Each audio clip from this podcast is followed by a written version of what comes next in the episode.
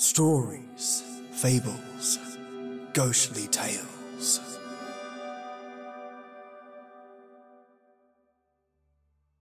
Welcome, you lovely listeners. This episode is a continuation of the Let's Not Meet series of stories, and I have two final accounts for your brilliant ears. Let me just say there's sex dungeons, violence, and animal abuse, so this is not for little ears. Nuh uh.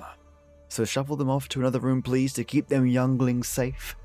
Before I start, I want to thank both of today's authors for allowing me to share their stories. It takes a lot of courage and a lot of trust to share these accounts, and I genuinely hope this provides some sort of relief.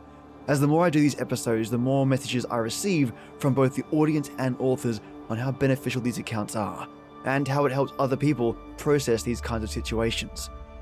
Now turn the lights off, the sound up, and let's listen to some truly strange and scary accounts.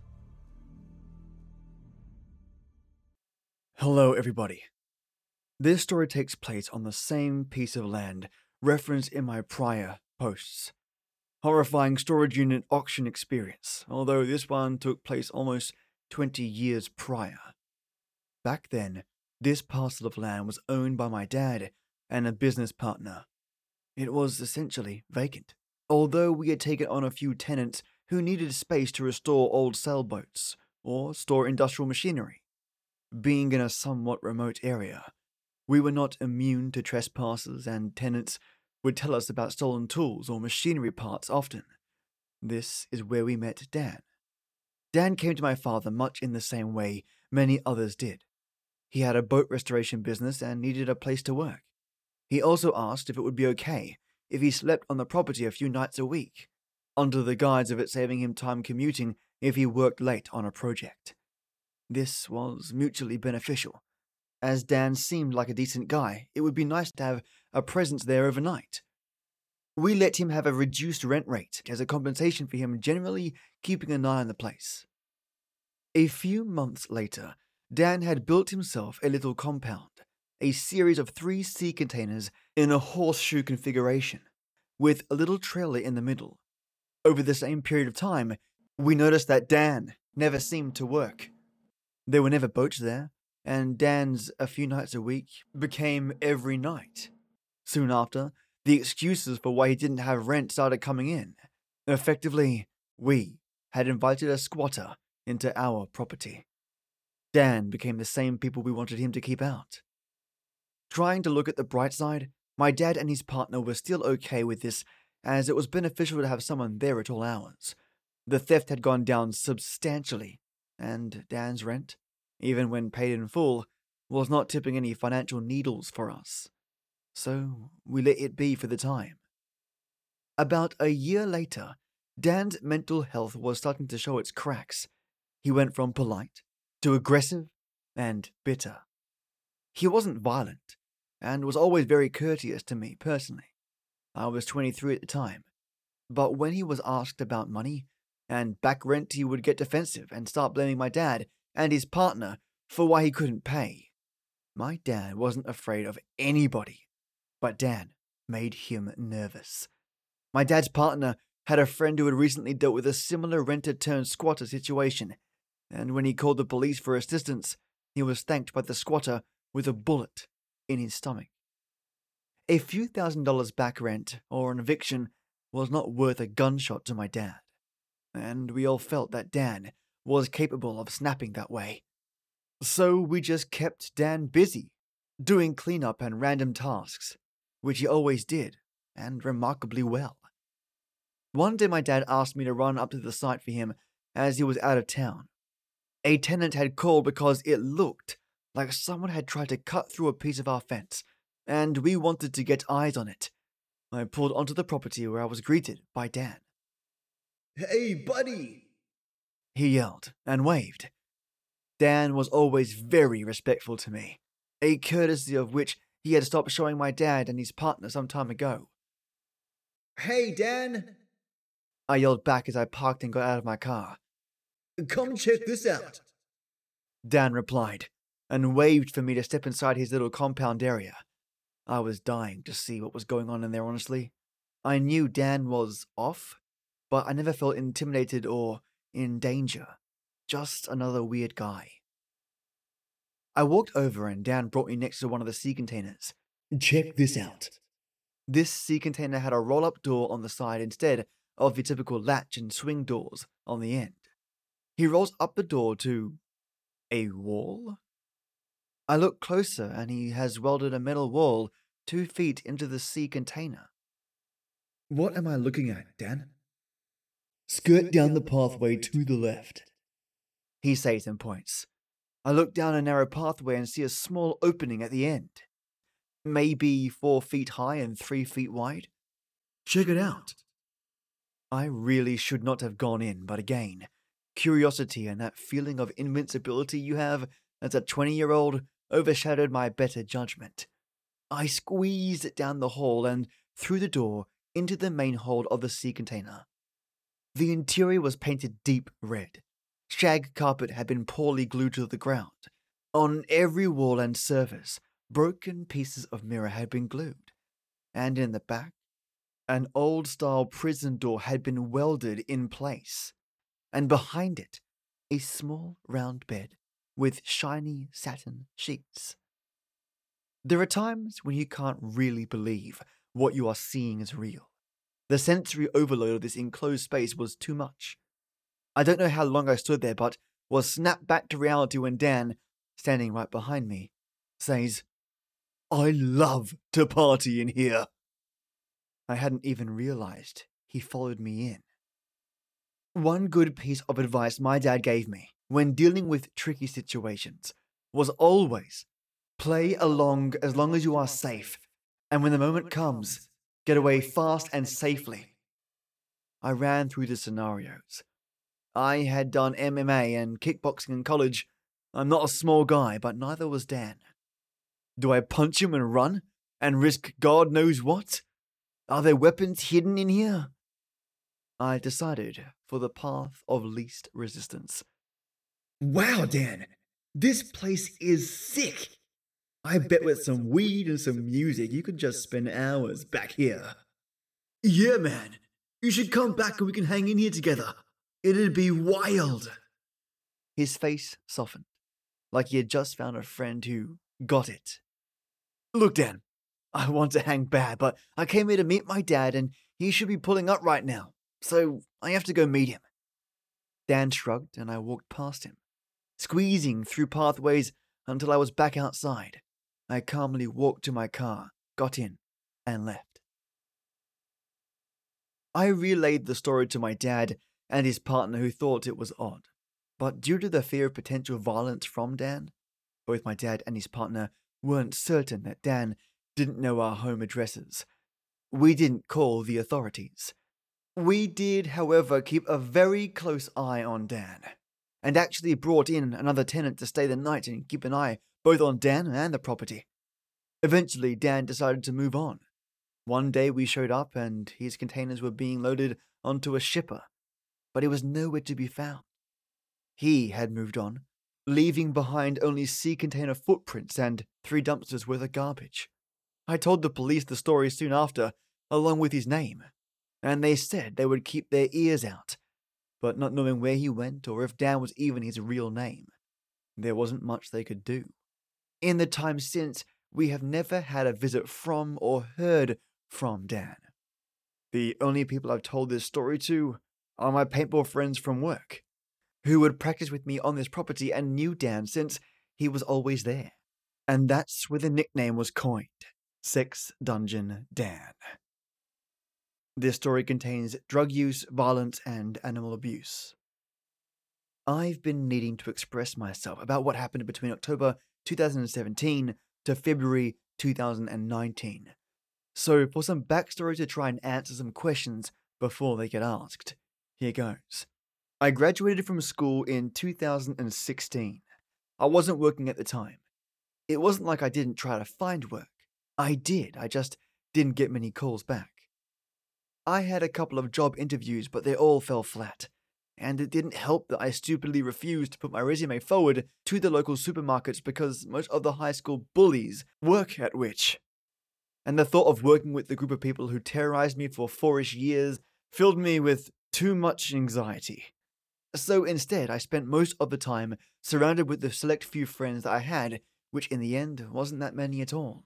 I was always sort of the quiet one at high school, and early on into school, I got a girlfriend. I spent most of my time developing our relationship further instead of finding friends. A mistake I would have come to regret. When we split up right before high school ended, I didn't really have many friends to fall back on. I had one really close friend, though, all throughout high school, that we will call Sam, as I don't want to use any real names.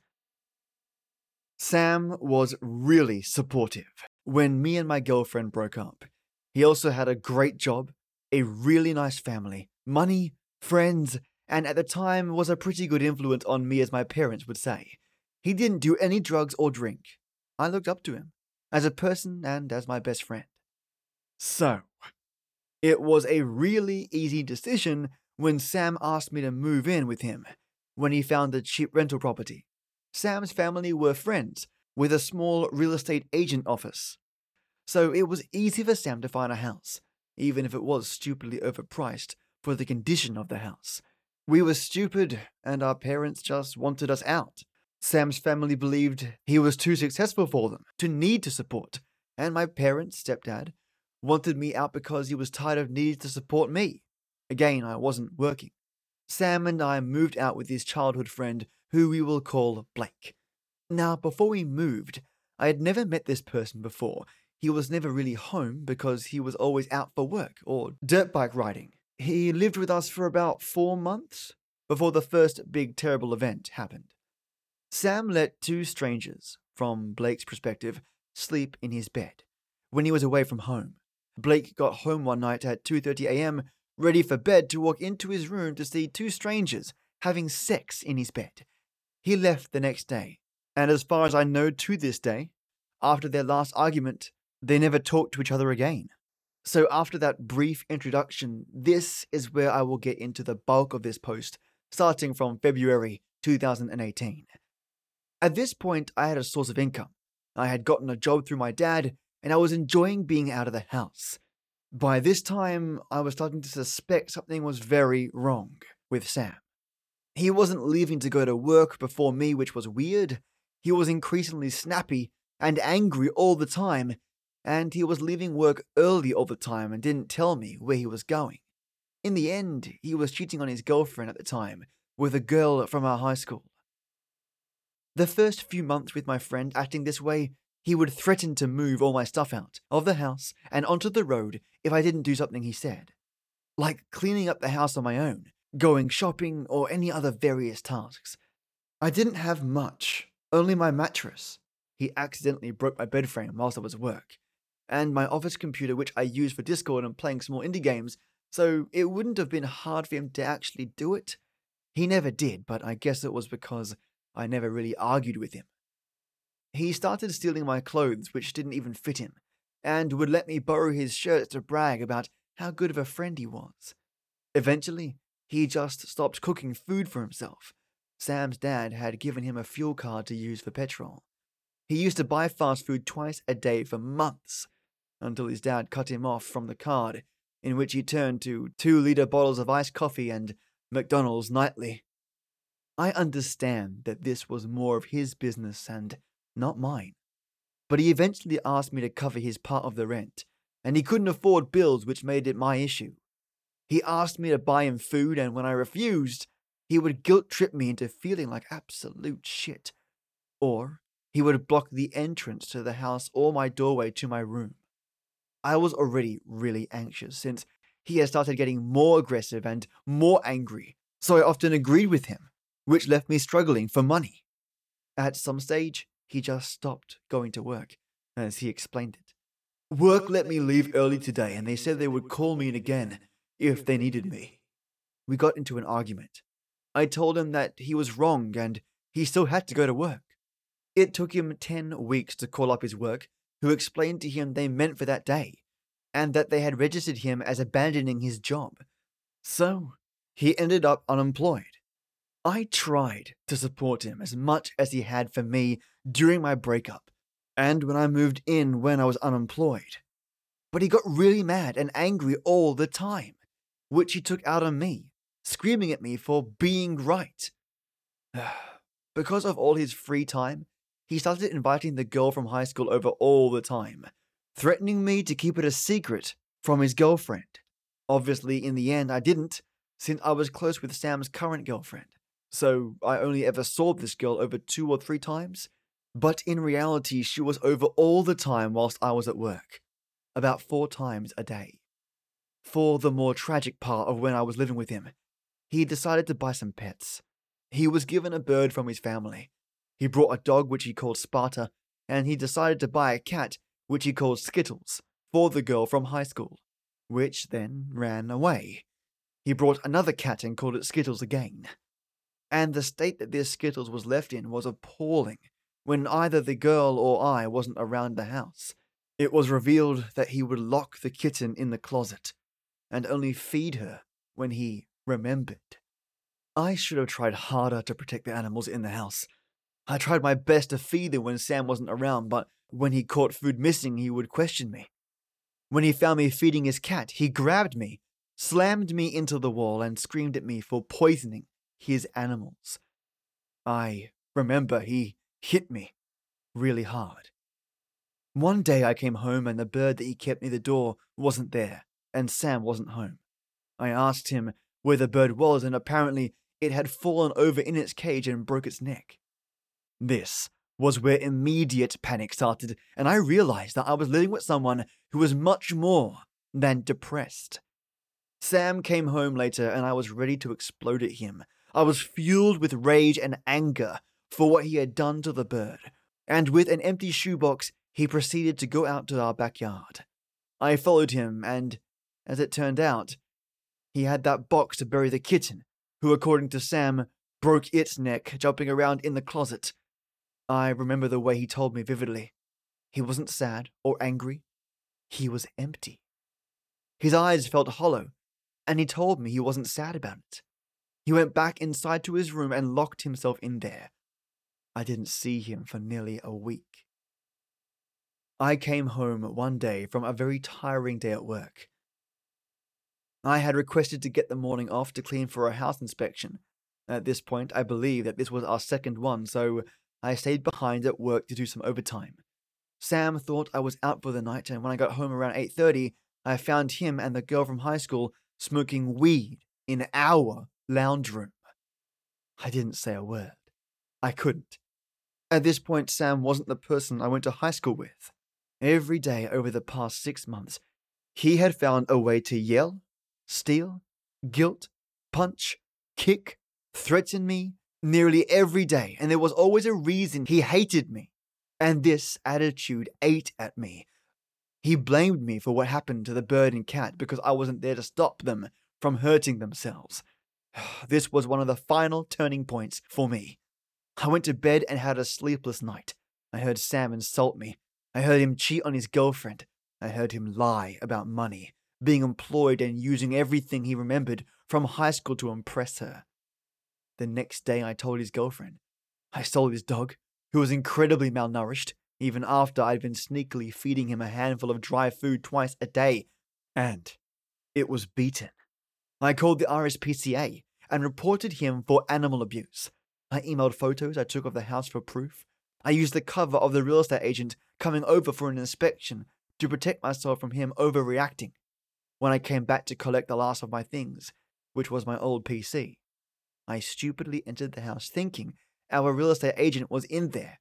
I thought the car was there, but it wasn't. I was greeted in the hallway by a shirtless Sam who pushed me against the wall. He smelt of weed, and alcohol was burning into my skin. He pushed me up against the wall with one hand and brought out a knife in the other hand. He had me pinned against the wall and the knife held closely to me. There was a long argument with him mainly screaming and me shaking and not being able to spit my words out. He got angry when I told him where Sparta was, so he choked me and ran the silver of the knife down my arm. I remember feeling like I blacked out. Everything was a blur. He kept getting more and more intense, going on about how I betrayed him as a friend and his girlfriend dumped me over him. He then let go of my neck and pushed me harder into the wall with his shoulder and drew the knife close to my neck. I truly felt like I was going to die. I muttered out, My friends can hear you. We were close enough to my room, and he often knows when I left my room, I always had Discord open. He let go of me, and I ran away to my car and left. I stayed with my parents for a couple of days living on their couch, too afraid to really talk to anyone. But my parents noticed that I was jumpy and called me so, and I told them that I missed them. I had hardly seen them over the past 10 or so months. Sam chucked me a message saying, We need to talk, which we did in a public place. He told me that he was moving out, back to his parents because he could no longer support himself and the house had too many bad memories for him. He left. To this day, I still have not seen him. This was around August 2018. People from high school stopped being his friend once the girl and I told all of our collective friends what he did and how he acted. I reported him to the police. I never pressed charges, but I told them I never wanted to see Sam again. I don't think anything ever came of it. I couldn't afford to get a restraining order, as I recall being told they cost money, but it is reported. I moved back into the house on my own. He left all of his furniture and bedding as it was, only taking his headphones, his PS4, and his TV. From that moment on, I was alone and living in the house that my best friend nearly killed me in, sleeping on his couch in the lounge room because I couldn't afford my own. I was alone and I was in a really bad headspace. I stopped talking to all of my friends and at work, and I started having nightmares. So this was dating from October 2017 to August 2018. I was still in the house until early 2019, which, living in the aftermath of what Sam did to me, was as bad, if not worse, than living without him. The isolation and darkness and things I saw and regret not doing like not being there to save the bird and the cat, still eat away at me. I will need to do some digging, but I will try to find images of the house and the dog for proof if needed, and post an Imgur album. Things didn't get better, and then worse. Until I met a girl. I have been writing this for about three hours, and I am more than happy to write up the other part of this story which I will likely be doing in Confessions, or here once I feel more up to it. Talking about this has been really hard. So, where am I now? At the end of 2019, I met my current partner. She is absolutely incredible, and we actually bought a house together last month. We currently live with my parents until we move out in two weeks, and I think of all my negative feelings about my old house and Sam of which have resurfaced due to me moving again. In the end, I'm still scared and cautious, but getting this off my chest is a great way to move forward and put my old house behind me. And here's a mini update. Me and my partner are moving into our new home in five days, once we are all settle down. And I'll talk about the second part of the story, which goes into more detail about my anxiety and depression while living alone in the house, while also talking about my now best friend, and Dante, who basically saved my life. Well, listeners, I always learn something new from these stories, and I get a better understanding of what people face out there in the wide world, and the terrors that we face, often in broad daylight. I think the saying, alone together, an oxymoron, really encapsulates the feelings of let's not meet accounts. What I mean by this is how often unwarily we can walk into these situations oblivious to the dangers based off familiar scenarios or cues that we read based on past experiences. Sometimes these cues lead us down paths that end in let's not meet stories, like walking through a sea container and into a sex dungeon or watching your friend's mind deteriorate over time, and only for them to lash out to you in a fit of madness. Not all cues are clear and obvious, and it's easy to look back and go, why didn't I see this? But when you're in it, it's quite a challenge and sometimes the decisions are made for you and quite quickly. It's easy to understand how one situation can escalate to the other. The last tale really spooked me though, because Sam shows the telltale signs of next stage psychopathy, starting to kill animals, the lack of remorse, and the absence of feelings. Truly freaky. I hope he gets some help. The worst part of this story also is knowing that their best friend, the one they once knew, is gone. But the best part of that story was the recovery, positive progress, and stepping forward onto a new positive adventure. I really hope there's nothing but sunshine for you in the future, mate. And for the author of the first tale, I hope no one squats in your location anymore. now, listeners, if you like what I do, go ahead and subscribe, where you can hear from me three times a week, if you so dare. and if you want to show the podcast some love, know that when you support me, your support only hits production. You can visit me at www.patreon.com forward slash SFGT. And lastly, thanks for listening. I want to take the time now to say thank you to the very special people that send me their love by Patreon. I am lucky to have Majestic Mayah, Queen of Cats, my ode night tea titan. Mate, day in and day out, I'm constantly finding ways to improve the show. Thanks to you, I can look at old plugins, update them, and plan on purchasing new plugins to resolve any issues I run into. Currently, I'm exploring ideas on new DAWs, so digital audio workstations. Instead of using Audacity, I might experiment with Pro Tools, Reaper, and even Audition, for example, to find what options those tools provide. There are definitely different architectures, for sure, with different advantages, but at least with your support, I can entertain the thought of using them. Thank you so much, Mayah. You're bloody marvelous. And next up, my white tea warlord, Lesosaurus Rex. Mate, I'm super stoked this weekend because, because, because I've finally found some time to square away to respond to you. Folks, I take my responses to my supporters and listeners super serious, and sometimes my time runs away with me. Leza, though, has the patience of a saint and the kindness to keep supporting me in the way he does. But I just wanted to genuinely say thank you, mate, for supporting me in the way you do, and expect to hear from me this weekend. Also, I'm using your lovely donation to purchase some new intro and outro music, so I can't wait to use them. Thank you, Leza. You're brilliant. And my second White Tea Warlord, because I'm so lucky to have two, it's Paige Cramer, the sorceress of knowledge, the weaver of intrigue, and the conjurer of thought. Mate, it's an absolute whopper of a day because thanks to your support, I can purchase a new cable to power my graphics card that is really, really on the way out. Your support has allowed me to replace a piece of my computer that is struggling, and the longer I have it, and use it, the more risky it is actually, well, to run the computer. It's uh, not completely on its last legs, but it's getting there. So rest assured, my little beast of a PC will be running far more smoothly when this part comes in, thanks to your lovely self. Cheers, Paige. And now for the nitros that blasts through this podcast's engine.